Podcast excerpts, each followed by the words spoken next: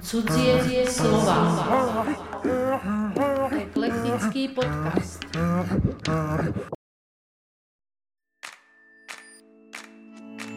To bol ešte jeden z tých riaditeľov, ktorí mali na začiatku roka uh, uvítacie prejavy, ktoré sústredovali na to, že sa nesmú nosiť dlhé vlasy, nesmú sa nosiť rifle, nesmie sa počúvať roková hudba a uprostred toho prejavu, jak to, jak to hovoril, tak vonku v mestskom rozhlase v Štiavnici pustili Tublatan. A teraz tie kostry a sochy a nacisti sa mu smejú a neviem čo a my prilep... A už bola tma. A už bola tma. My prilepení na obrazovke, malej, čierno-bielej, pokrčený obrazlý zvuk. Ale napätý najviac, ako dovtedy sme vôbec zažili, že tej spadla tá ryba. Bude premietač intoxikovaný, alebo už nestíha, že musí niekam ísť. Tak vynechal predposledný kotúč. Hrdina na seba vešia zbranie, Mila Jovovič v Resident Evil, už akože sa chystá, nabíja zásobníky, všetko a ide na tých zombíkov, záverečné titulky. To bol najväčší hit šianického kina Akademik 90 rokov, lebo sa púšťala vždy, keď neprišiel film. To už bolo, že sme prišli, o, že neprišiel, boli sme na vlaku, neprišli, neprišli kotúče, neprišli, neprišli tie škatule zelené, v ktorých sa to nosilo. Máte na výber, buď vám, buď vám vrátime vstupné, ak už predávali vstupenky, alebo divokaba. Juraj Červenák je nielen popredný slovenský spisovateľ fantasy a historických románov, ale aj náš bývalý kolega. Rozhovor s ním bol napriek prebiehajúcemu lockdownu skvelým spríjemnením dňa pre nás aj pre neho. Veríme, že aj vás poteší trošku netradičné rozprávanie o Banskej štiavnici a zážitkoch z jeho mladosti. My by sme sa chceli porozprávať o tom, ako si spomínaš skôr na svoje mladé časti a na šťavnicu svojich mladých časov. My sme mali už množstvo rôznych rozhovorov o knihách o tom, ako tvoríš a píšeš, ale dosť málo času nám ostalo na to, takéto už naše nostalgické spomínanie, lebo predsa už starneme a už máme aj nejaké spomienky na mladosť. Trošku ma v tom oslovilo aj to, keď si pre Mesto kultúry písal tú poviedku. A zase treba to urobiť skôr, než sa tie spomienky celkom vytratia opäť už. Mm, tak. Vo veku, keď už spomíname a ešte si pamätám. Asi tak. No a ja som vždy sa ťa chcel opýtať, že ty si píšeš, respektíve si narodený vo Výchniach. A to mi mhm. prišlo také ako dosť netradičné, lebo ty si už dieťa 70 rokov, takže tam už sa bežne rodili deti Štiavnici, že ako to bolo s tými výhňami, že bola tam nejaké, bolo tam, narodil si sa doma niekde v dome, alebo v nejakej, nejakej poliklinike vo Výhniach, alebo čo tam bolo, ako to vlastne, prečo si narodený vo Výhniach? Ja som v skutočnosti narodený v Žiari nad Hronom, akože v smutne slávnej nemocnici v Žiari nad Hronom. Kvôli tomu mám dokonca niekde v niektorých knihách uvedené, že Žiar nad Hronom, čo mi doteraz trhá srdce, že to mám ne- uvedené. A, nič proti Žiarčanom, dobre. A tamojším e, ustanovizňam. Ale ako narodil, v nemocnici som sa narodil v Žiari nad Hronom a bývali sme vo Vídniach. Moji rodičia sú teda z Banskej Štiavnice, respektíve v tesnej blízkosti Banskej Štiavnice z tzv. Ergištvolne. Mamka bývala tam, kde ja som žil dlhé roky v dome na Ergištvolni a otec e, ten mm, sa narodil a vyrástol na takom, na takom statku, na takej usadlosti hore, hore na širokom vrchu, to je ako sa ide hore na červenú studňu, aby vedeli ľudia približne. Takže tam on, tam on vyrástol vyslovene v takom sedliackom, rolnickom prostredí. Vždy spomínal, že neustále jedli iba kapustu, potom ju celý život nenávidel.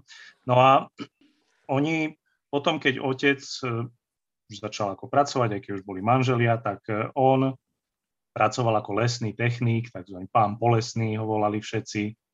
A kvôli tomu sa tak ako sťahovali do rôznych tých oblastí, do tých ako revírov, rajónov, ktoré on mal.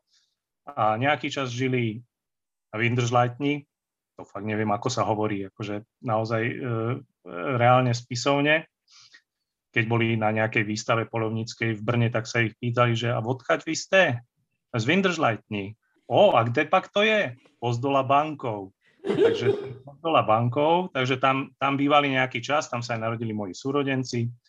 No a potom nejaký čas žili vo Výhniach, lebo tam mal otec, ten dom, v ktorom sme bývali vo Výhniach, tak bol vlastne čiastočne vlastne správa Polesia, takého toho, ktoré on mal na starosti od Žarnovice hore cez Bzenicu, Výhne.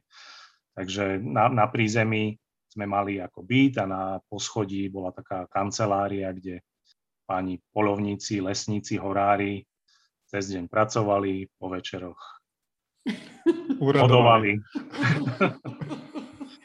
takže, takže ja som sa narodil, narodil som sa priamo v Žiari nad Hronom, ale, ale to len, že tam v tej nemocnici, ale ináč som rodený vlastne, tam sa to hovorí Vyhnoran, neviem, ako je to spisovne Vyhňan, bude vyhňan, vyhňan alebo no, to je jedno.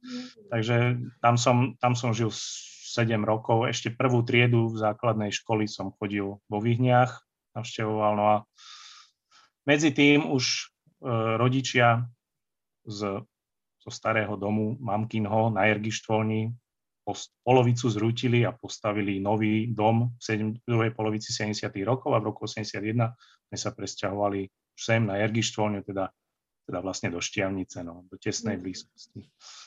Máš nejaké spomienky ešte na tie vyhne, že vlastne keďže si bol v takej teda rodine lesáckej, asi si strávil dosť veľa času v prírode. Pamätáš si niečo z tých vyhne, alebo zo škôlky, alebo tak, alebo už je to také zabudnuté, alebo nič také významné? Mal si tam nejakých kamarátov v tom čase? Mal som tam Mal som tam kamarátov, jedného, ktoré si, ktorého si tu dnes pamätám, Luboš Majerský. V živote som sa s ním už potom ako nestretol. Mal som tam aj kamarátov, aj sme tam chodievali na prechádzky a na skálke sa pálili ohne, vatry tam na, nad výhňami a uh, bývali sme v tzv. fínskych domkoch, čo dodnes že zrejme, keď niekto, čo ja viem, z Bratislavy ide hore bze, bze, cez Bzenicu hore výhňami a teraz tam uprostred Víni príde a tam je cedula, že Fínsko, doľava. Keď tam odbočia, tak sa asi čudujú, že nedorazili k tisícom, tisícim jazerám, ale iba do uličky, ktorá bola postavená, tam boli postavené také drevené domčeky, ktoré boli tzv. fínske domky. Takže, takže my, my, my sme uprostred tých drevených fínskych domčekov mali poschodový murovaný dom, takže sme tam boli taká ako šľachta.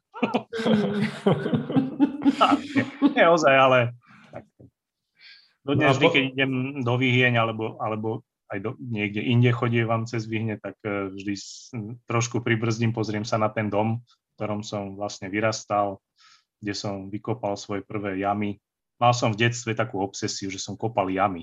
Hral som sa na zlatokopa, nie na hrobára. Mohlo by sa zdať, teda, že, že, že som sa hral na hrobára. Hral som sa na zlatokopa, dokonca z tých e, čokoládových dukátov som zobral tú to pozlátko a z toho som si urobil také nugety, tie som zamiešal do hliny, do zeme, to som si tam ako hodil a tam som akože sa hral, že som nejaký zlatokop na Aliaške alebo čo a, a tam som pod jabloňou, to rodičia spomínajú, že som vykopal takú jamu, že som, že som vlastne s nej už netrčal, že som mal vyššie, vyššie hlavy a že sa strašne chodili okolo toho, že čo to mám za divnú že si bol dobrodruh už od útleho detstva, si mal sklony k dobrodružstvu a dobrodružnej literatúre, alebo ne, ani si nevedel o tom ešte. Hej, hej. Že tak ako keď sa, áno, keď, keď sa, keď už sa knihy nebudú predávať, alebo keď už táto obživa mm, padne, tak môžem ísť pomáhať do pohrebnej služby, alebo tak. Alebo do hodruší do bane. Ale teraz, no teraz už skutočne, alebo teraz už by ma v skutočnosti chrbát pustil asi tak tri údery krompáčom a dovidenia. no. no a po prechode do Štiavnice si chodil na ktorú školu? Lebo vtedy, myslím, boli dve školy v Štiavnici. A... Ja som na Hornú, uh-huh.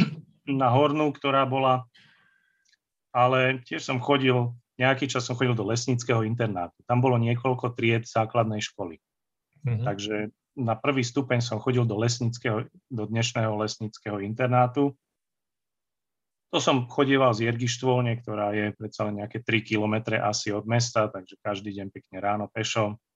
Mm. Potom som jeden ročník som chodil e, vlastne pod tou hornou školou. Je taký, no ako sa ide na hrysko, dnes je tam nejaké dobročinné niečo, taká budova no. tam, mm-hmm. taká škôlka tam asi bola podľa tých vecí, takže Aha. aj tam boli triedy, takže tam som chodil. No a potom už druhý stupeň a gymnázium som chodil do normálne tej, tej školy Dverkovej, Gelnerovej, do tej klasickej budovy ešte za našich čias ešte nestála tá nová, ktorá bola gymnázium a teraz je to Bakomi, alebo čo, čo je to teraz tá, tá novšia budova na more, tak, mm-hmm. takže už tak. A vy ste tiež chodili, lebo ja si pamätám, že keď som, však ja som trošku teba mladší, a my sme chodili do tej školy, tej spodnej, na smeny. Že nás bolo tak veľa, že sa chodívalo aj po obede, aj do obeda na vyučovanie. Vy ste to tiež zažili, či nie? Nie, nie. To som, také sme, také sme nemali, to som nezažil. Mm-hmm. A pamätáš si teda na niekoho z tých učiteľov, ktorí ťa učili ešte v tej dobe, dajme tomu na, tých, na tej základnej škole? Ale určite pani súdružka ešte v tej dobe Lovasová, to bola moja učiteľka na tej, ako na prvom stupni. To bola akože veľmi fajn uči, učiteľka. A tak e, čo ja viem, na druhom stupni, kto tam bol, rôzny. Dokonca aj taký, čo ešte teraz učia moju dceru, pani mm. Pekárová, začínala v tej dobe a ešte stále uh, aj teraz vlastne učí moju, moju Svetlánku a tak skôr z gymnázia už si potom viac pamätám uh, učiteľov. Tak. Mm-hmm. Pri jednej som mal Bucholcerovú, Holubovú, Mm. A, tak a to, ja som s nimi mal vždy taký vzťah, že taký akože lásko nenávistný. Ja som... to, to som sa chcela opýtať, že či si bol ob, milovaný e, profesormi, alebo si bol beťar? Ani nie, my sme, e, takto, my sme, ešte na základnej školy som bol čisto jednotka, bol som také akože celkom, že dobré, tiché dieťa. A potom na Gimply som objavil čaro piva a podobných a metalu a podobných e, radostí životných. Takže tam už sme cez prestávky veľké, všetci išli na obed a my s partiou chalanov vo vybíjaných riflových bundách, čo už vtedy bolo ako, e, ešte v tej dobe bolo dosť tým pro, profesorom, učiteľom. Takže sme chodívali do, do plavárne vedľa do bufetu na flaškové pivo. No. Tak eh, odtiaľ sme sa vrátili, potom sme to tam ako vygrgávali a už bolo jasné, že čo sme, ako sme. Ale ja som dokonca som, vieš čo, ja som mal na, na Gimply dokonca asi dvojku zo správania, jeden rok. Kvôli niečomu takému to neviem, čo sme stvárali, že sme prišli potrunžení alebo čo. A, ale vždy sme to potom tak s úsmevom na to spomínali. Ja sa stretávam aj dodnes s niektorými tými učiteľkami. To som sa s pani Balentovou, čo ma učila dejepis, keď som mal besedu v Žarnovici pred pár rokmi, tak ona tam býva a prišla na besedu. A povedala, že Juraj, ja som si vás ako nepamätala zo školy, lebo pre mňa ste boli takí ako nenápadní niekde v zadnej lavici a ale že potom som čítala tie knihy a som si ako spomenula, že, že tohto človeka som učila. Takže, mm. takže prišla aj na besedu a hovorila, že číta všetko a ona ako dejepisárka povedala, že to aj z dejepisného hľadiska je to v poriadku, tak to som bol akorát. Mm. Hej, tak to si pamätám. Ona bola taká dosť legendárna učiteľka toho dejepisu. Áno, áno. Chlapci mali trošku také priority a výhody v jej prípade, mm. ako jedne, jeden z mála učiteľiek alebo profesoriek. A ja sa chcem ešte opýtať, že keď uh, revolúcia teda prebehla, keď si mal koľko rokov? Ty tu, si mal vtedy, už si bol na strednej škole, alebo ešte si bol... Ja som maturoval v roku 92, takže revolúcia bola to bolo uprostred druhého alebo tretieho ročníka na Gimply. Mm-hmm. No, teraz mm-hmm. neviem presne, ale myslím. A teda mám, mám dve otázky v tejto súvislosti. Prvá teda, že či si bol iskra pionier a teda či si sa nejako zapájal do takýchto aktivít. A druhá, že či počas tej revolúcie na Gimply si bol sa nejakým spôsobom, ako, ako to tam prebiehalo vlastne na Gimply, či ste boli, či sa, čo sa tam dialo, že či to bol taký kľud, alebo tam bolo nejaké, že ste ako študenti štrajkovali alebo niečo robili? Mm, čo, tak e, ja som bol aj, tak všetci sme boli pionieri. Hej. Zväzák som už nebol, neviem, to už potom sa tak nejak ako neriešilo moc. Takže pionieri, iskričky, to, no, to bolo normálne, ale z toho, toho pionierského obdobia si spomínam akurát tak na to, že sme chodili do pionierského domu uh, pretože tam mali prvé video v meste a chodili sme tam pozerať filmy. Mm-hmm. Americké, Rambovky a tak. Pionieri sledujú Ramba. a, uh, takže že to, to je asi tak moje celé pionierské obdobie. Potom vlastne revolúcia, no tak čo ja viem, mňa to zastilo v takom období, keď neviem, či sme mali kapacitu to nejak ako naozaj vnímať v takom, takom ako širšom nejakom kontexte a či sme si plne uvedomovali, čo sa deje.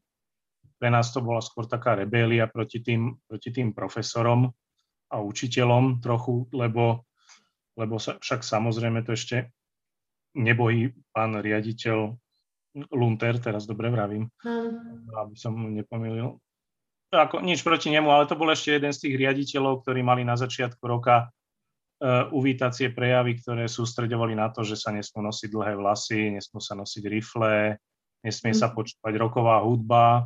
A uprostred toho prejavu, jak to, jak to hovoril, tak v, vonku v mestskom rozhlase v Štiavnici pustili tublatanku. Čo bola v dobe o tom, ako akurát zrovna niečo, pravda, víťazí, alebo niečo také, reské a neviem, ako sa to stalo, ako náhodou, prečo práve, a ono že a roková hudba nabáda ľudí, neviem čo, a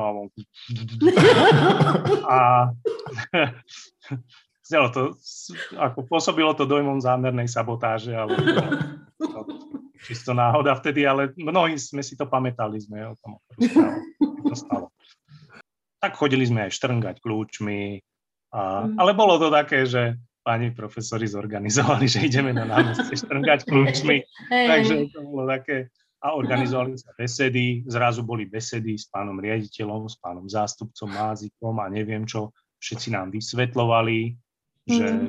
že, sú to, že aký je ten socializmus vlastne, že všetko je v poriadku, že nechápu, že o čo ide a Mm. A samozrejme snažili sa aj byť taký ako sebareflexívny, nie sebareflexívny, ale reflexívny voči tomu ako systému, že no hej, že bol a Stalin bol zlý a takto a mm. také ako, no ale. Takže ja som to nejak ako, nejak aktívne, že by som bol vtedy už nejaký uvedomelý ako, ako Kelo, Marek Kapusta a ďalší ľudia, ktorí, ktorí odjak živa boli tak ako, hej, že revolucionári. Nechcem povedať politicky angažovaní, ale takí ako aktivisti. Takže oni to tak ako celkom inak e, vnímali a my sme sa v podstate len tešili, nádejali, že začnú vychádzať knihy, ktoré dovtedy nevychádzali, že mm. si môcť kupovať komiksy možno a také. A tak, no, takže a filmy, že prídu nejaké do kín, ktoré nie len, že festival sa to volalo Letný festival pracujúceho diváka, či ako... bolo akože... Takže z tucta filmov bolo 11 sovietských alebo nejakých ako tohto mm. rumunských a jeden tam bol vždy, že nejaké čeluste a, a a podobne a tam potom všetci samozrejme tam bol dramatický rozdiel v návštevnosti.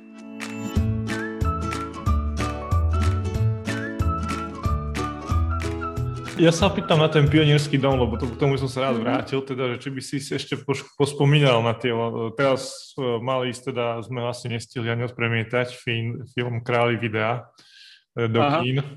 A že možno trošku to tak e, aj nadvezuje na, tú tvoj, na to tvoje rozprávanie, ktoré nám možno povieš o tom, ako ste vtedy vlastne pozerali tie filmy, lebo vtedy sa dostať nejakým videopásky vôbec bol nejaký technologický akože super vec, už vôbec to a zrejme sa to ani doma veľmi nedalo hoci kde pozerať. Tak uh, pospomínaj na toto, čo si teda naznačil, že do toho pionierského domu si chodil práve za týmto účelom. Tak v pionierskom, to bolo cez prázdniny, z, z táto aktivita. Mali sme taký záťah, že celé prázdniny, jedny prázdniny, na ktoré rád spomínam, sme s kamarátmi, ešte s Palom Denkom a ešte nejakými ďalšími, tak e, sme, jeden z nich mal tak strýka na Drieňov, ktorý bol jeden z prvých vlastníkov videa, mal asi 500 videokaziet. Bol sen, to bola svetiňa pre nás, kde, kde by sme sa boli chodili kláňať, keby nás tam pustil, ale tak tento jeho synovec, on mohol uh, si od neho občas požičať jednu, dve kazety, no a doniesol ich do pionierského domu, kde mali v jednej miestnosti už VHS prehrávač, videorekordér a Uh, tedy to bola ešte naozaj vzácná vec, ktorú, malo, ktorú mali doma iba mesiari a podobní ľudia. naozaj, že tak bolo, taký tý bo, bo, socialistický, uh, socialistická mierne vyššia trieda. Takže tam sme chodili, no a tie panie súdružky tam, tam v tom nejako ako nebránili a nestarali sa o tom, čo tam vlastne pozeráme aj keď došlo aj na Jozefiny Mucenbacher a podobné filmy. ne, nechcem to špecifikovať, každý si vygooglil, čo išlo. To samozrejme, jeden vždy stal pri dverách, pozeral, či nejdu. Keď išli, rýchlo vymenil, dal tam niečo neškodné, napríklad ako Rambo strieľa Rusov v Afganistane. Takže tam, tam sme chodili a to sme chodili každý deň som každé ráno vyrazil z Jergištvolne, pešo, susedy, a Jurko chodí lete niekam na brigádu pekne, aby mal peniažky. A ja akože som chodil iba na video pozerať celé do obede, sme sedeli pred televízorom. Tak a to sme celé prázdniny sme tak strávili, no a tie, tie filmy v tej dobe, keď sa ideme baviť, tak samozrejme tie kazety boli uh, všelijako pašované, alebo dokonca boli také, že nahrávané z nejakých nemeckých televízií alebo z rakúskych, e, z ORF-ka nahra, nahra, nahrávka nejakého filmu alebo seriálu.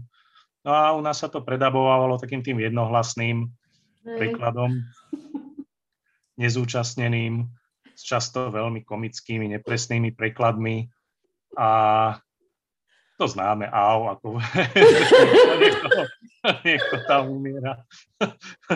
Takže, takže takto to naozaj bolo. Čo je zaujímavé, tak v Polsku to majú doteraz.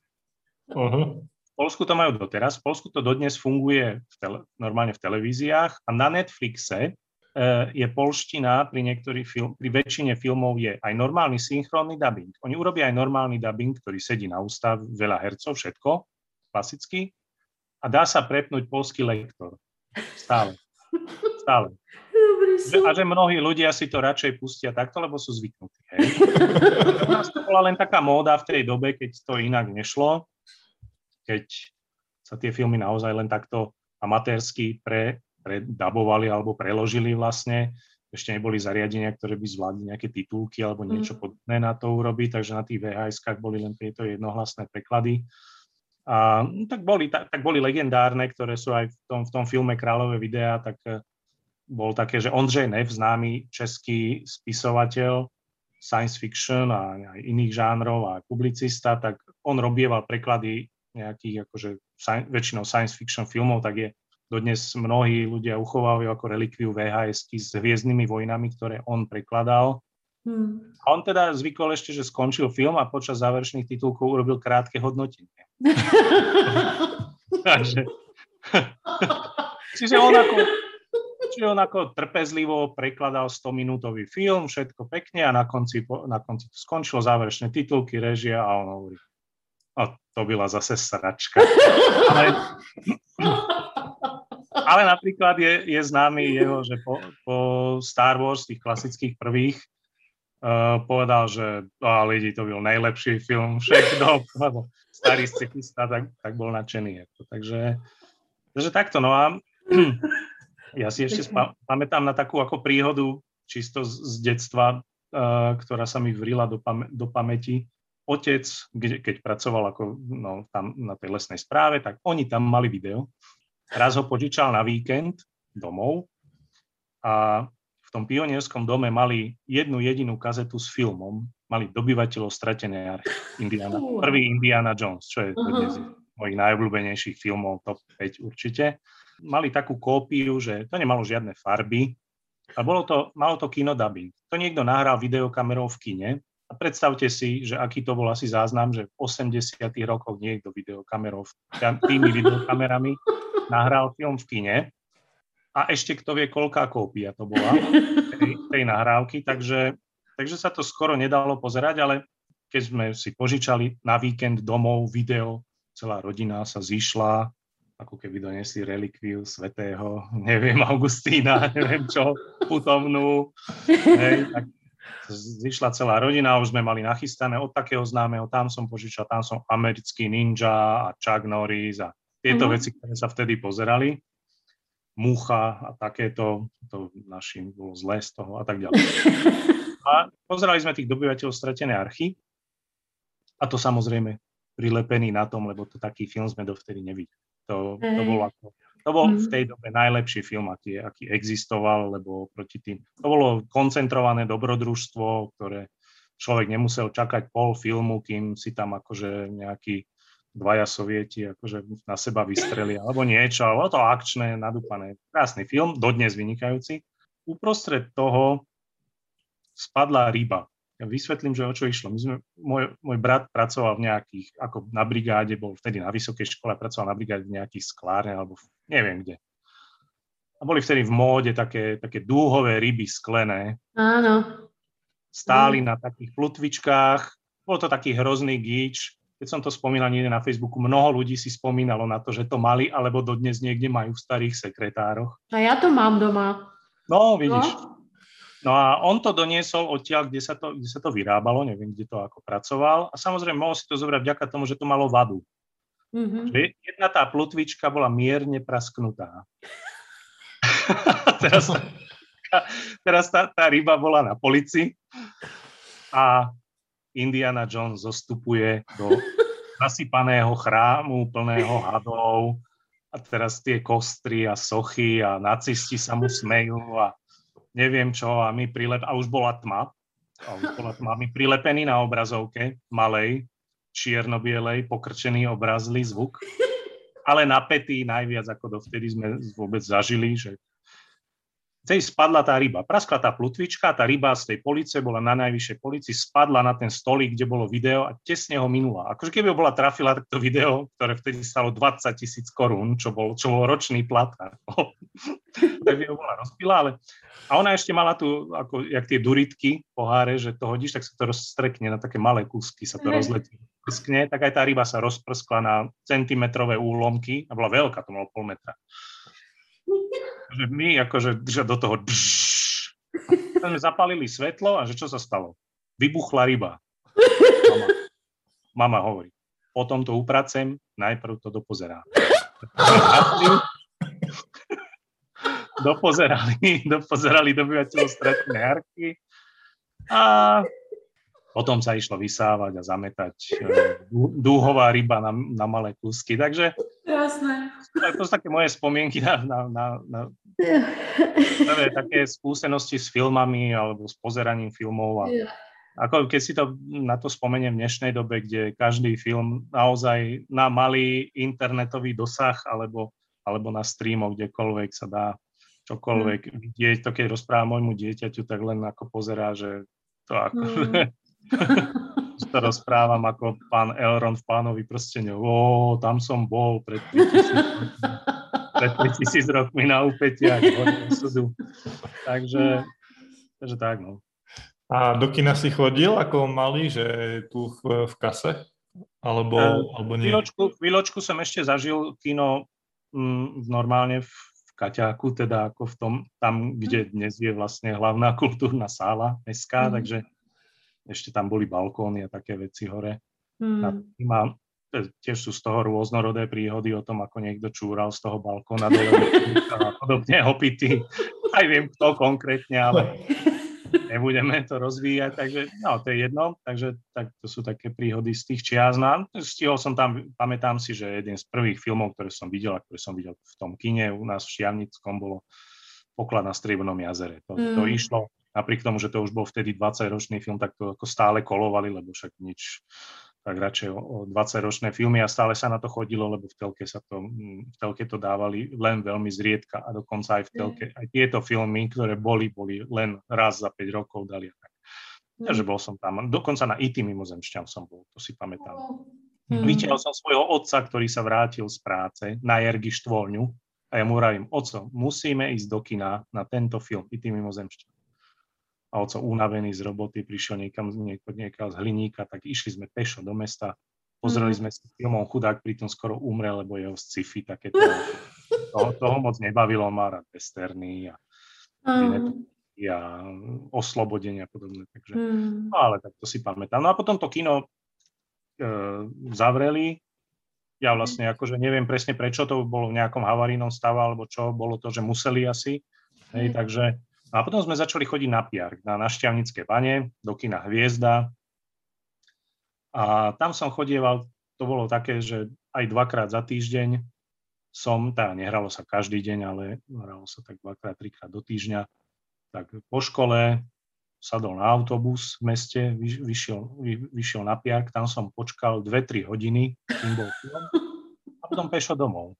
Mm. Ne, Stalo sa mi, že raz v nedelu po obede som, som si spomenul, že na Piargu, na Jergištvolni, ktorá je až nad Banskou Belou, hej, takže je to na opačnom konci mesta, tak som si spomenul, že na Piargu hrajú o 15.00 policajt umí karate. Japonský to bol taký japonský film, v ktorom, v ktorom boli dve karate scény. Spomínam, aký som bol potom sklamaný a som si tak ako... Hrali to o tretej a o 14.00 som si spomenul, že to hrajú a že nemám čo robiť, že idem. Na tú hodinu som pešo prišiel na piark, pokojne som si pozrel film a nespokojne som išiel domov. Takže tam sa chodívalo aj také, že keď boli školské akcie alebo niečo, tak sme tak sme chodievali e, do kina hm. Hviezda na Šťavnických paniach. Pamätám si, že v nejakom druhom alebo treťom ročníku sme tam boli a meno rúže, ako triedna mm. akcia. No a pani Bucholcerová teda akože všelijako krútila očami po tom filme, lebo tam je aj, jednak je to dosť drsný film, jednak je tam jedna na tú dobu mimoriadne odvážna erotická scéna, takže ona po filme tak akože, mm, no, no na budúce by som vybrala niečo vhodnejšie. Potom ešte Šťavnici bol také videoky, no tam si chodíval, alebo si tu pamätáš? To bolo vlastne... V, Rubigale, ho, v Rubigale hore, no. Bolo v Rubigale sa chvíľu, kým sa, kým sa mohlo, kým sa to nejak legislatívne nezatrhlo, tak Monika Rosípková a tak ďalší pracovníci mestskej kultúry tam prevádzkovali také kino podľa z videokaziet. Takže aj tam som bol nie raz, aj si spomeniem na filmy, ktoré som tam videl, to už, to už prišlo po, po revolúcii, prišiel Conan Ničiteľ, Hej. to sa tam stalo a Planéta Krúl, a legenda Ridleyho Scotta s Tomom Cruiseom, že taká celkom pekná fantasy s jednorožcami a všelijakými obudami. Takže no. na, takéto, na takýchto filmoch som tam viackrát bol. A ja som tam dokonca raz poriadal na tom, na tom projektore, ktorý bol hore aj s tým plátnom, tak som tam, ja som robil taký víkendový pre skupinu priateľov, asi 30 z takého ako sci-fi okruhu, taký ako malý sci-fi kon videový, že sme si tam premietali filmy uh, tiež tak akože z videa rôzne. Hmm. A to už si bol uchytený, hej, filmom? Už, už v tom období si aj začínal písať, alebo to bolo skôr? Ja som ako filmy zbožňoval od detstva, a, ja, ale ja mám pocit, že v tej dobe, že v nejakých 80 rokoch, že sme všetci milovali filmy a knihy. Hmm. Lebo však mali sme internety, mobily, nerolovali sme Matovičové besedy a, tlačovky celý deň a podobné akože veci. Nič proti, OK. Hmm. A, ale tak e, proste kina boli plné, pamätám, ne, nech hrali hoci čo, čo sa vymykalo z toho socialistického realizmu, to nazvem zjednodušene, tak, e, tak boli jeden, Prvý film, na ktorom som sám bol v kine, že som išiel akože dieťa, to bolo Gapa. To bol japonský film o jednej z takej, takej oblude, podobnej ako Godzilla. Godzilla hej. Veľa, veľa. No a bol, bola Gapa, to sa hralo niekedy v polovici 80 rokov a chcel som to vidieť, tak to som sám išiel na piark, že prvýkrát som išiel sám do kina.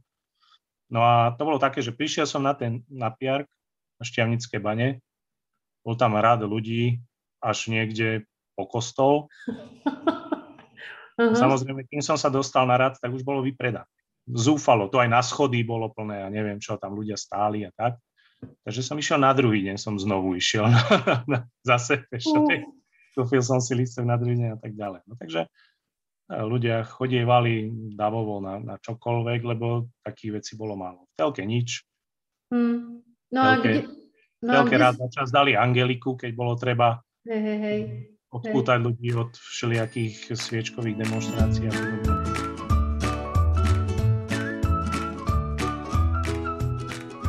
Kde začala tvoja cesta písania? Ja Ako som... doby a prečo teda? To vytrisklo z teba. Ja rozmýšľam, že, že či to, proste začalo s tým, jak som začal písať. Akože ja už keď som, ešte som nevedel, nevedel čítať, písať, už mi sestra musela čítať majovky, aj mm-hmm. A išla. Som to vy, vyžadoval, lebo sa mi strašne páčili Vinetu, Olčka Trhenda, tieto veci, Gojko Mitič, tie filmy a tak ďalej. takže, takže som hneď, ako som zvládal, tak som začal čítať. A už ako 10-12 ročný som chodieval do knižnice po, po knihy ako krstný otec, král, krysa a podobné akože veci. Gul a mo- motýl bola naša obľúbená kniha na základnej škole, čo je ako strašná drsňáčina o takom ako uh, také trestaneckej kolónii v Južnej mhm. Amerike, dobre. A t- t- ja som si napríklad, uh, a písal som už, ja mám, mám doma, vydával som si vlastný časopis, taký, že tam mhm. bola taká tváril som sa, že román, alebo to taká 10-stranová poviedočka, k tomu nejaké že vtipy kreslené a že pesnička s miazgovcov na jednej strane a také ako takéto na konci komiks samozrejme a tak ďalej a toho som vydal 10 čísel tej dobe a to som mal, to som mal 9 alebo 10 rokov. Mal som už taký prvý písací stroj, mi mamka zohnala taký starý niekde vyradený, no a takže už vtedy som tak a ja, tie filmy, ja som napríklad, keď, vieš, v tej dobe neexistovalo ako si ten film, ktorý si videl v kine, alebo aj raz za čas telke znovu pustiť, alebo nejakým spôsobom ako si ho, ako si ho zrekapitulovať. Dneska ho vidíš niečo a o mesiac si ho pustíš znovu, lebo môžeš hoci kde, hoci ako. Som si zapisoval tie filmy. Hmm. Normálne, že ako sa písali slohy, taká, že dvoj, dvojstrana A4, tak to som mal niekoľko takých a tam som si zapisoval. Súboj titanov. A4 strany dej. že čo bolo presne. Tak vďaka mhm. tomu som si to akože pamätal a vďaka tomu si tie filmy, a už som ich odtedy aj viackrát videl, samozrejme, dodnes pamätám. Nekonečný príbeh, hmm. Excalibur, potom a takéto akože filmy. Čiže som si zapisoval filmy a potom som začal ich aj hodnotiť keď bola príležitosť, ale to už bolo ďaleko v 90. rokoch, do nejakých prvých časopisov som skúsil písať recenzie a, a to, to mm. išlo tiež.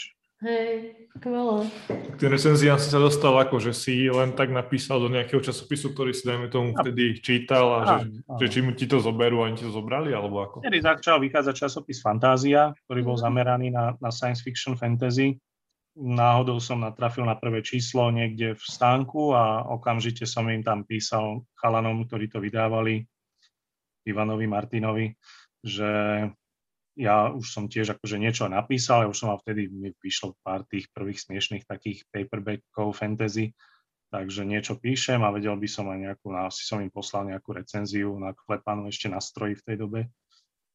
A oni, že jasné, že radi, super a okamžite som začal a potom časom som aj nejakých takých časopisov, aj do nejakých českých časopisov vydal, vychádzalo také, že DVD mag, DVD magazín, takže tam som písal recenzie aj na staré filmy podľa toho, čo vychádzalo.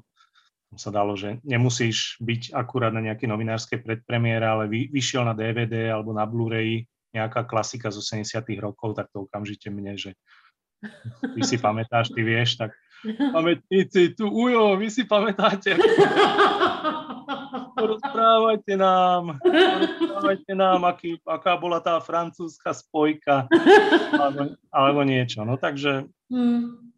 takže ve, veľa, veľa, veľa recenzií. Ja som svojho času, keď som sa vydal na voľnú nohu, keď som sa rozhodol, že budem iba písať, tak som písal viac takejto ako filmovej publicistiky a dokonca som na nej viac aj zarobil, než na knihách.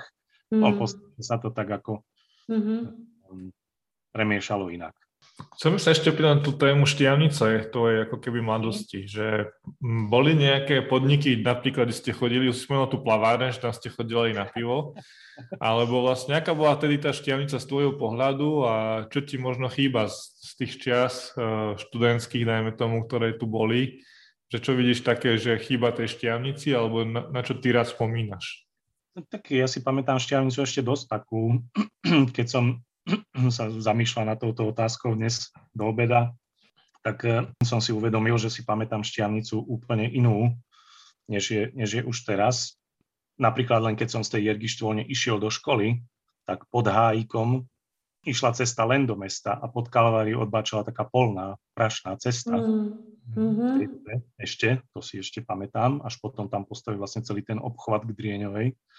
Dokonca si pamätám na nejaké, na nejaké branné cvičenie, kde, kde väčšina uh, dnešnej Drieňovej sídliska bolo ešte len to krumplové pole pôvodné. Mm. Takže, takže tak, no a uh, bol som párkrát s nejakou, mal som zlomenú kľúčnú kosť, pamätám si, že to mi ešte dávali do sádry v hornej nemocnici, ktorá bola mm. hore, hore v meste oproti tomu pionierskému domu. To, to napríklad si pamätám. Samozrejme, autobusy odchádzali z mesta, z centra a iba smerom, ale aj dole asi, no niekde na Hontianské Nemce a podobne, ale mm. no a podniky. Podniky si pamätám, všetky klasiky ešte som zachytil poslednú vlnu Hmm. Pamätám si napríklad Fajku, čo bol podnik na dnešnom, ja to volám Orange námestie, hmm. v oblasti pizzerie dolnej. Hey. Hey. A, takže tam bol taký podnik Fajka. E, chodievali sme cestou zo školy, keď sme išli do mesta na autobus, tak cestou sme sa nadlho pristavili v podniku vo Farskej čo bola, čo bola krčma, ktorá bola vlastne na poschodí dnešného hotela Grand, ale vchádzalo sa od kostola. Mm-hmm. Prešlo sa, z hore z cesty sa prešlo popod bránu, smerom k fare, vpravo bola krčma. A teda bola taká, že fúha, že pamätám si, ako tam taká partia Rómov od nás chcela, aby sme im kúpili pivo a tom sme sa strašne skamarátili a chceli, aby sme pili po nich pivo z kríglov a tak, takže to bolo také do, romanticko-dobrodružné celé. To si pamätám. Samozrejme, ja si pamätám ešte aj Cicibar. To, je pre, to, to bola prvá kršma, ja nechcem veľmi zo seba robiť alkoholika, ale to bola, to bola prvá kršma, kde som ako nejaký tínedžer vypil viac ako jedno pivo. To mi bolo, to mi bolo neblaho. A to tiež bolo, Cicibar bol oproti dnešnej, oproti radnici mm. dnešného archaniela, neviem, či môžeme tak hovoriť. Môžeme. Tak v tých priestoroch bola kedysi známa šťavnická krčma, o ktorej kolovali rôzne legendy a, a prečo sa to volalo Cicibar a tak ďalej. A musím rozvíjať. A, no, šťavnica ja teda ako, ke, keby som si mal ako povedať, že rozmýšľal som nad tým, že, že čo vlastne mi chýba z tej starej šťavnice, nič. Mm. Ja ako rozumiem, že kto tam, ako, ja už som zažil ju, ju tak ako skôr v takom tínežerskom veku, darmo som uvažoval o niečom, čo, čo vtedy bolo také, že úžasné a teraz už nie je. Samozrejme, teraz sa nemusíme baviť, ne, nebavíme o nejakých vzťahoch ľudí, o tom, ako sa chodilo na diskotéky, do plety, mm. a, alebo hore do Rubigalu potom už a tak ďalej, že, že to tak ako taký iná komunita bola a tak ďalej. Ale to mesto samotné, veď ešte v roku 98, keď tu Agnieszka Holland točila film Tretí zázrak, tak Štiavnica suplovala mesto počas druhej svetovej vojny, ktoré je postihnuté bombardovaním a nemuseli nič upravovať hej, na Trojici a uličkách mm. okolitých. Ešte vtedy to bolo dosť hrozné. Keď si ten film pozriete a uvidíte, že tam sú také že zábery, tak si poviete, že úf, že sme prešli obrovský vývoj k lepšiemu. Ja si ešte pamätám aj tie na, na, na Trojičnom námestí tie, tie prepadnuté steny a také akože e, vybité okná, všetko prázdne, vyľudnené. Mm, no a to teda trvalo dlho, dlho, dlho, dlho, ale už e, teraz už je to skoro, skoro úplne všetko E, opravené, urobené. A Šťavnica bola v 80. rokoch, ja si pamätám na také ako hrozne ošarpané mesto. Keď sa dnes mm. ešte pozriete, ešte posledný, jeden z posledných zvyškov je Hello Dom, je bývalá dostavníková stanica pri Ibanickej škole. Keď si ľudia chcú spomenúť, tak nech si spomenú, že bola celá Šťavnica takto vyzerala. To centrum, veď bolo centrum ako neobývateľné, mm. alebo až vybývané, by som povedal. A takže ja som sa odvtedy sa vlastne až dodnes teším z každého ďalšieho domu, ktorý opravia a urobia tak, že vyzerá ako za, za starých čias, keď bolo ešte dobre, alebo mm. keď vznikol a tak ďalej. A ak ten Hello dom opravia, tak na to sa akože najviac teším, že ak s ním niečo, aspoň som zvonku, uh, tá fasáda a tak ďalej. Takže No a tak podniky, tak chodievali sme. Prvá pizzeria v meste, Soraňa, legendárna, čo tam sa píc zjedlo, nielen ako my, ale tak celkovo a tak ďalej. A čo sa tam vystriedalo za legendárnych ľudí, ktorí tam pracovali. Keď si doštudoval, si pravdepodobne asi zvažoval, že čo ďalej. Tak e, na vysokú školu si išiel nejakú, alebo si ani neskúšal, alebo ako sa vyvíjal tvoj život po vysokej škole a teda Zvlášť nás teda zaujíma tá kapitola, ktorá je podobná tej našej, teda na nejaké obdobie skončil na kultúre, že či by si aj o tom trochu porozprával. Ja teda už som na, na strednej škole začal byť lajdák a, a, a pokračoval som v tom, ako aj potom a ja som aj bol na mnohých, no, na viacerých príjímacích skúškach na vysoké školy a nikam som sa nedostal. Priznám sa, že vlastnou zásluhou, lebo som nevyvíjal dostatočné úsilie.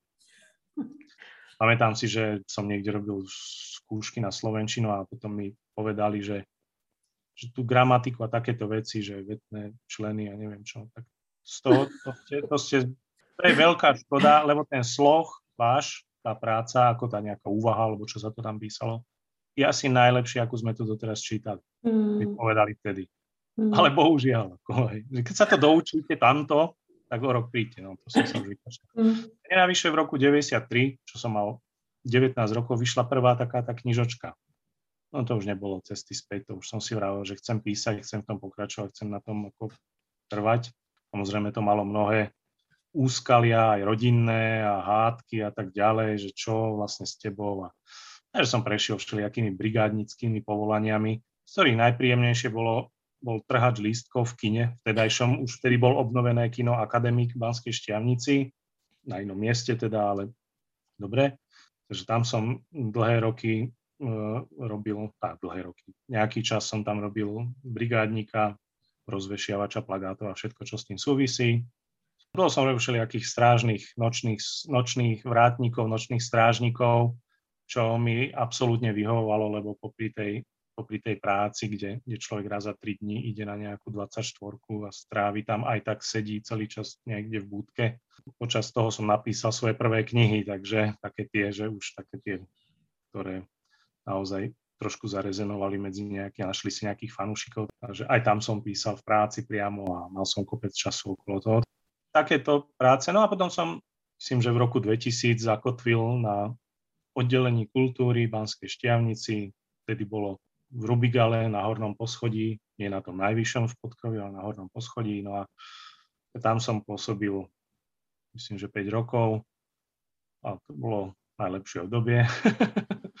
tam som, jednak aj som veľa, veľa písal, veľa som zažil, staral som sa o kino, ktoré mesto prevzalo od predchádzajúceho majiteľa, takže tam som sa, v kine som sa zoznámil so svojou terajšou manželkou, ktorá bola tiež veľmi nadšený filmový divák, chodil skoro na každý film. Keď raz na jeden, na Van Helsing, to si pamätám, s Hugom Jackmanom, prišla neskoro, tak už som si klepal na hodinky, kde ste? Už len na vás čakáme a púšťame to. A na druhý deň už sme boli spolu niekde na pivo a už to potom išlo. To bolo dobré obdobie aj organizovanie, vlastne dostal som sa do zákulisia Mohol som ísť na večeru so Soňou Horňákovou a, a s Alanom Mikušekom a tak takí tí ľudia, ktorí vystupovali, tak sa človek ním trošku pričuchol. Mm. Takže to bolo super. A pamätáš si na nejaké, keby aj trošku veselé zážitky z toho kina, predsa vtedy sa premietalo ešte 35 35 a s tým niekedy vznikli nejaké ošemetné situácie alebo aj veselé že stalo sa niekedy aj tebe niečo z takejto súvislosti, alebo všeobecne v kine si zažil niečo také, že čo stojí za zmienku, že, že nie, nebolo to úplne obyčajné? Tak samozrejme s tým, keď sa premietalo s filmov na dvoch premietačkách s kotúčov, ktoré mali 15 až 20 minút a museli sa dosť takým ako človek musel mať taký skill na to, aby to vedel dobre prehadzovať. Ten ako premietač, na to bol fakt týždňový kurz, kde sa, to, kde sa učili prehadzovať kotúče na základe tých. Vo filme Fight Club to veľmi pekne vysvetľuje Brad Pitt, že tu sa objaví ten znak hore blikne v rohu a vtedy premietaš, že musíš štartovať ďalší kotúč a tak ďalej. Priznám sa, že za našich čias sme nič také ako nejaké veselé alebo tak nejak nezažili. Zažili sme napríklad také, že jedna premietačka sa pokazila a premietal mm. sa Aster and Commander s Russellom Crowe sme premietali na jednej premietačke. To znamená, že po každých 20 minút bola taká 5 až 10 minútová prestávka, kým aj to trošku vychladlo, aj sa mm. nahodil kotúč do, vlastne do tej istej premietačky. A výmena, bol, výmena kotúčov a také? Bol vtedy mimoriadne epický film, film uh, hej, uh-huh. dlhý o mnoho minút. No a priznám sa, že zažil som v kine mnoho zábavných a zaujímavých zážitkov počas predchádzajúcich, počas predchádzajúceho majiteľa a premietača. To sú samozrejme mnohé legendárne príhody, ktoré sa dodnes spomínajú ľuďmi, ktorí v tej, v tej, v tej dobe chodili do kina, také, že sa vynechal kotúč. Bolo celkom bežné. Nechcem si samozrejme domýšľať, že ako k tomu došlo, ale vtedy sme si hovorili, že bude premietač intoxikovaný, alebo, alebo už nestíha, že musí niekam ísť. Tak vynechal predposledný kotúč. Takže hrdina na seba vešia zbranie, Mila Jovovič v Resident Evil, to sa stalo. Už akože sa chystá, nabíja zásobníky, všetko a ide na tých zombíkov. Záverečné titulky.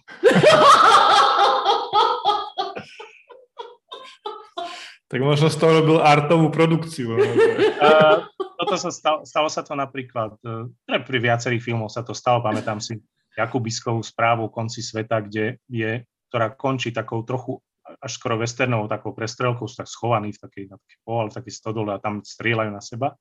To tam nebolo. A bola s nami frajerkina sestra, Katka, ktorá ten film videla asi týždeň predtým niekde v Bystrici a kde hovorí, tam chýbalo 20 minút. Hovorí, no to je jeden, vynechali jeden kotúč. Takže sme normálne dole išli a sme ich poprosili, aby nám to odpremietali. Boli ochotní, vtedy normálne nám to odpremietali aj ten posledný, ten predposledný, aj s tým posledným. Ne? Takže koniec sme videli, tak dobre. No a stalo sa také, že začali premietať napríklad Gladiátora a už bol v aréne. Hej. Začal film a už tam po ňom skákal tiger a už sa valili akože nejaký na bojových vozoch a ja tam vtedy akože to má začínať tým, že už je titulky neboli žiadne a tak ďalej. Že zaujímavé. Klopali všelijako, zvonili, dávali vedieť, že to asi, asi nepôjde niektorí ľudia typu Paťo Held sa postavili na zadné, sedel v zadnom rade, postavil sa na operadla a do toho okienka premietacieho kričal neslušné výrazy.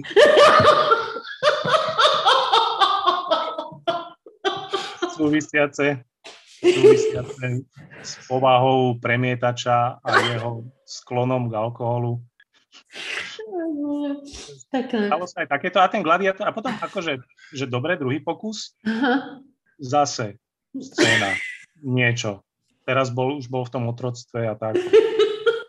Myslím, že v tej, v tej, ja som tam vtedy nebol, to mi rozprával inžinier Sedílek, že, že, to ani neod, že ho to ani neodpremieta, že sa im to nepodarilo nejak.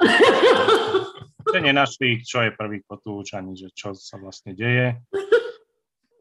Potom bola akože známa séria, celá sága o divokej bande. Divoká banda bol slávny western, Uh-huh. Zo 60 rokov na tú dobu taký strašne krvavý, drsný. A ten nejakým spôsobom, neviem akým, zabudli v tom kine. Neviem, ako sa to podarilo, ale bol v kine jednoducho divoká banda. Roky bola, dva, dva, dve škatule s divokou bandou boli pod uh, polom. Sa stalo, že nedoviezli film. Ako sa púšťalo divoká banda? Divoká banda išla Eh, to bol najväčší hit šianického kina Akademik 90. rokov, lebo sa púšťala vždy, keď neprišiel film. To už bolo, že sme prišli, o, že neprišiel, boli sme na vlaku, neprišli, neprišli kotúče, neprišli, neprišli tie škatule zelené, v ktorých sa to nosilo. Máte na výber, buď vám, buď vám vrátime vstupné, ak už predávali vstupenky, alebo divoká banda. ja sám som takto divokú bandu videl viackrát. Aj, to bol taký náhradný film. Ten tam bol, bol to výborný film, ale tak človeka aj ten omrzel počase. No a, uh, takže, takže také sa stalo. Raz sa podarila e, vec, ktorú občas rozprávam a ľudia, ktorí sa rozumejú do premietania, do takého ešte uh, klasického s kotúčov, film, z filmového materiálu ozajstného, nedokážu pochopiť, že ako sa to, ako sa to podarilo. Jeden, jedna časť filmu keď naskočil nový kotúč, tak boli titulky zrkadlovo. Ako keby ste sa dívali z, z druhej strany. Hej? Uh-huh. A to mi, hovorím si, moslimské písmo, hej? Sprava, sprava doľava. A, a zo, ako zo zadu, hej? Ako keby ste sa dívali spoza plátna, hej? Uh-huh.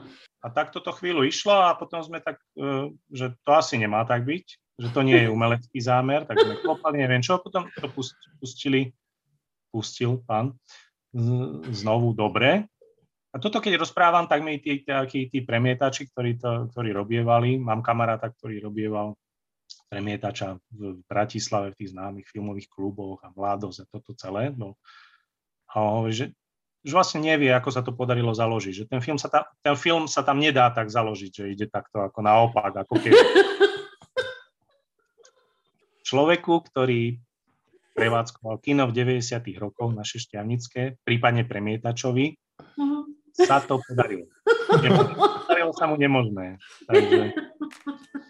Krásne, krásne spomenúť.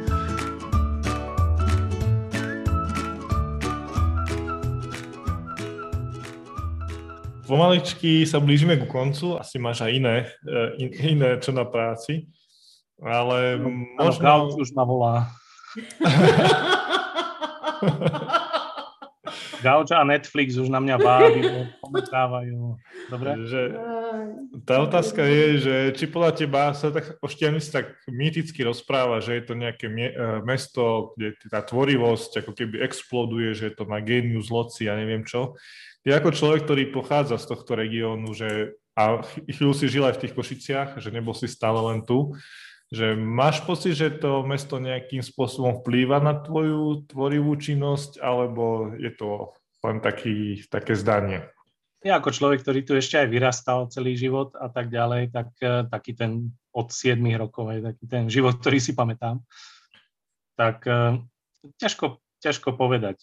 Samozrejme, že ľudia, ktorí prežili nejaké tvorivé obdobie vo víre, ja neviem, nazvem to veľkomestských, aby sme neopakovali niečo o Bratislave, mm. tak e, e, vo víre takých tých tamojších všetkých vecí, ktoré s tým súvisia a potom ušli do Šťavnice alebo prišli sem na mesiac alebo na nejaký taký ako tvorivý víkend alebo čokoľvek, tak si to strašne pochvalujú a tvrdia, že je to tým mestom, že nejaká energia a tak ďalej.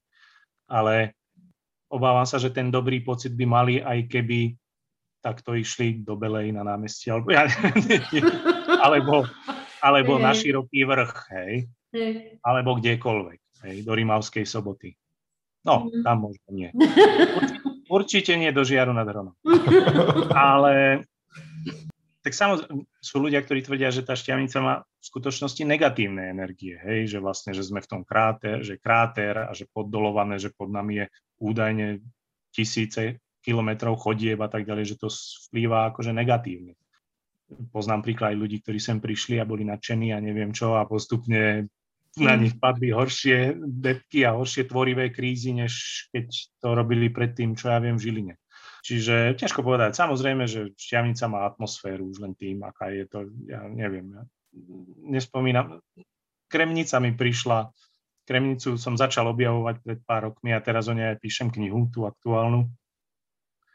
Takže tá mi príde, že je podobná a zaujímavá, že má tú atmosféru, že to spojenie vlastne zaujímavej architektúry, nejakej historickej, vo veľmi zaujímavom m, mm, takom ako priestore na mesto, že je to na kopcoch, nejaký, nejaký, nejaké doline, neviem čo, že to není na rovine nejaká nudná rovina a ešte tá príroda okolo, všetky tie tajchy a tak ďalej, takže tá šťavnica je, no je ako úžasná. Či to priamo nejakým spôsobom, ale samozrejme, že to vplýva na tvorivosť, no taká ako, mm. hej, ale že, že, že nejaký duch sa vznáša tvorivý. Áno, lebo ho vytvárajú vlastne tí ľudia, ktorí, ktorí majú ten pocit, tak tým sa to potom tak ako vytvára, nabaluje, takže to tak mm. vzniká celé, ako hej. Takže áno, šianica je samozrejme úžasná. A prekážate niečo na súčasnej šťavnici? Keď sme sa bavili o tom, že či ti niečo chýba z tej starej, si vravil, že nie, ale je ti niečo, čo ti na tej dnešnej prekážach? Ja sme vypilili stromy pred oknom, to mi teraz mm. ako prekáža mm. museli, lebo sa im podával svach. Mm. Takže teraz nám je, pri pohľade z okna nevidím uh, uh, košatú borovicu, mm. ale očarpaný panelák oproti, takže to ako, ale to samozrejme tiež sú veci, ktoré majú nejaký dôvod a nejak sa hm. riešia. Čo ja viem, tak ako ne, nechcem o nejakej miestnej politike vôbec, nechcem hovoriť, ani o nej nič neviem, mm. ani ma to moc nezaujíma. Čo ja viem, no tak e, je otázka, že, že nakoľko šťavníci, ja neviem, či prospievajú, ale jak prešla tým vývojom, že, že bola kulisa pre rozbombardovanú druhú svetovú vojnu, až do naozaj malebne na pohľad krásneho mesta, opravené domy a tak ďalej, krásne fasády a príjemné podniky a teda a teda. A že posúva sa už ďalej až k tomu, k tej nejakej, ešte ďalej, že, že kam až pôjde do tej civilizácie, že kam, kde, kde, kde to až zájde s tým, že sa budú stavať ďalšie nejaké obchodné, nechcem to nazvať centra, lebo sú len také ako minimálne všakže, ale sú také maličké, smiešne, skoro dedinské, ale a parkoviská ďalšie a všetko. A to všetko samozrejme Štiavnica potrebuje, lebo mm, kvôli turistom a kvôli, kvôli všetkému možnému. Ale že som zvedavý, že kam to pôjde a čo všetko tomu padne za obec, ako, ale uvidíme. No a my máme takú jednu rubriku, že či máš nejaké obľúbené cudzie slovo a obľúbené slovenské slovo. Možno ich máš aj viacej, ale tak, také, čo ti napadnú medzi prvými. Ešte tak slovenské, tak ja samozrejme vo svojich knižkách používam rôzne i rečité výrazy a navyše tým, že píšem knihy historické, ktoré sa odohrávajú v nejakom čo aj 16. storočí alebo tak, tak tam, to, tam sa to hodí, tam to môžem používať. Hej. Som písal e, gangsterku alebo kriminálku zo súčasnej Bratislavy, tak nemôžem používať všetkých tých papľuhov a ogrgelov a, a, a ani čučoriedky a, a tak ďalej. To je, čo, čo ja viem, obľúbené slovo. Nie, tak ja poviem ako súhrne teraz, ja mám svoje tajné slovo, a to už som aj spomínal na viacerých besedách, a je to ako vymyslené slovo, ktoré používam pri práci. To slovo je, že čvanga. Už si nespomeniem, že z čoho to, ako, kde, kde to, na, na čo čoho to vzniklo, kde sa to vzalo, ale používam ho, keď, keď píšem, dostanem sa k niečomu, že, že potrebujem tam použiť nejaký termín, ktorý by som si potreboval vyhľadať na internete, zistiť, ako sa volá nejaký, nejaká zbráň alebo nejaká časť odevu dobová, alebo, alebo čokoľvek, alebo nejaká postava dokonca, alebo tak. Takže uh, aby som sa nezdržal, aby som písal ďalej, aby som nestrávil teraz, že píšem, píšem, píšem, ide mi a zrazu si potrebujem naštudovať všetko o habsbursko-polských vojnách alebo niečo, tak si tam dám slovíčko čvanga a idem ďalej. A idem ďalej a potom, keď už mám čas, že už, už nepíšem, ale len si tak ako už si idem len tak ako vyhľadávať, tak potom si dám vo vyhľadávaní čvangu. Tam, kde je, tak tam potom podľa toho hľadám, že čo som vlastne potreboval, to už si listujem v knihách alebo si surfujem a hľadám. Takže, mm. no, tak ako už som to aj viackrát rozprával, že samozrejme sa stalo, že, že mi český prekladateľ Robert Pilch potom píše, prosím te, Tímhle si opravdu nedovedu poradiť. Co je to tá čvanga? že niekde zostala, nie, niekde. Alebo, alebo som mu omylom poslal nejakú verziu, ktorá ešte nebola ako doupravená, že s úplne inými termínmi. Takže Takže pre ňo, pre ňo bola skúsenosť s týmto cudzím slovom, ako, že nevedel, že Google nič. A je, je možné, že teraz už na Google niekde bude, že v nejakom mojom rozhovore. Že som... takže obohatíš spisovnú slovenčinu ale slovo. Takže, no a slovenčina, vieš čo, tak ja ako, priznám sa, že celý čas mám otvorený, keď píšem, tak mám otvorený slovník internetový, alebo mám aj taký v počítači aplikáciu a, a proste synonyma si vyhľadávam, akože každých 5 minút proste idem a že aha, že dobre, Mm-hmm. Ani už ako ne, vieš, nerozmýšľam, len ako niekedy mi napadne hneď a niekedy ako sa toto povie a už ide, alebo, alebo, mi, alebo mi napadne, ako je to po česky. Uh-huh. A v internetových slovníkoch sú aj tie porovnávacie korpusy československé, čiže keď tam zadám české slovo, hej, na uh, Slovenskej akadémii vied, tak uh, mi nájde aj tie ekvivalenty slovenské. Takže, mm. uh, takže tak a historické slova si samozrejme často vyhľadávam a tie mám rád rôzne. Ja neviem, nespomeniem si teraz konkrétne, čo, čo som dneska také akože hľadal. A ešte tam na, na, najlepšie je, že na tom ako slovníku, na, na Slovenskej akadémii, tam sú aj tie, sú tie akože také úrivky, ako, ako s pergamenou vyzerajú, teda tie úplne, úplne staré. Viem, čo som riešil. Uh, riešil som pivo. Sedia v 16. roku 1601 krčme a pijú rôzne druhy piva. A vtedy nebolo pivo, no tak bolo aj podľa toho, že bolo tmavé, svetlejšie a tak ďalej, ale bolo odstupňované podľa kvality. Hej, čiže čiže uh, mám to krásne, je to, mám knihu Česku od Magdaleny Beranovej no, na policii, že z uh, história stravovania, takže sú tam aj druhy piva, kedysi, no oni majú na to patoky, keď sa povie, tak to bol v skutočnosti druh piva, hej že to bolo normálne pivo, potom boli patoky, potom bolo nejaké neviem čo. A veľmi som sa trápil, že hľadať, to, hľadať nejakú verziu po, po slovensky, slovensku. A zistil som, že brečka bola jeden druh toho takého piva, že už naozaj, že keď sa vypá, keď, vypálilo, keď sa urobilo to dobré pivo, tak z tých zvyškov sa urobilo nejaké tie patoky, že ktoré boli už fakt, že jak sedmička alebo tak, že boli pre chudobných obyvateľov Česi mali na to výraz, že lehké pivo alebo, alebo denní pivo také, alebo, uh, takže toto napríklad som akože sa mm. zaoberal takýmito výrazmi, že hľadáš druhý piva, že ako to asi označovali mm-hmm. slovenský niekedy. Takže si taký viac menej objaviteľ, každý deň teda niečo nové objavuješ minimálne v oblasti jazyka. To vždy vravím, že píšem detektívku a že to písanie detektívky je tiež detektívka. Takej, takej to, hej, že hľadám vlastne všeličo možné. A... Hmm. No dobré, a teda ešte skočíme poslednou otázkou do prítomnosti. Kedy môžeme teda čakať e, ten príbeh z Kremnice, alebo čo najnovšie sa objaví na, na pútoch knihkupectiev od teba? Bude to táto kniha, ktorú píšem, je to ďalší diel e, série Štajna Barbarič, teda historické detektívky, ktoré sa odohrávajú na prelome už teraz v 17. storočí, už prešli do roku 1601.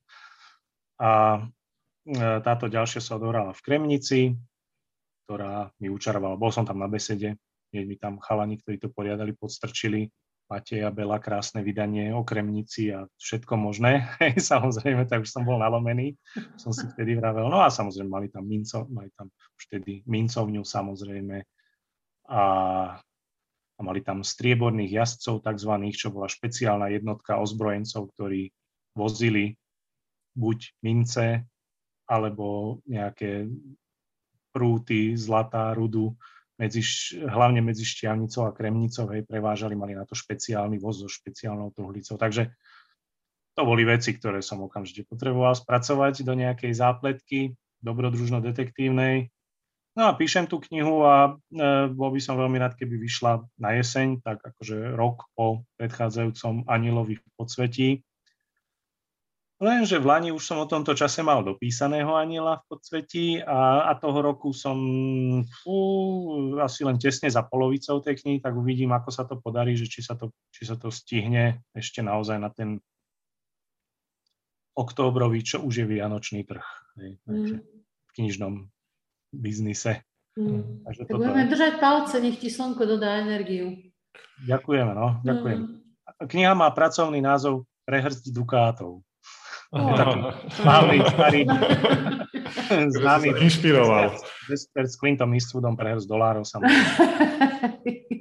Tu mi prišlo, že jednoznačne iba takto toto môže hmm. volať.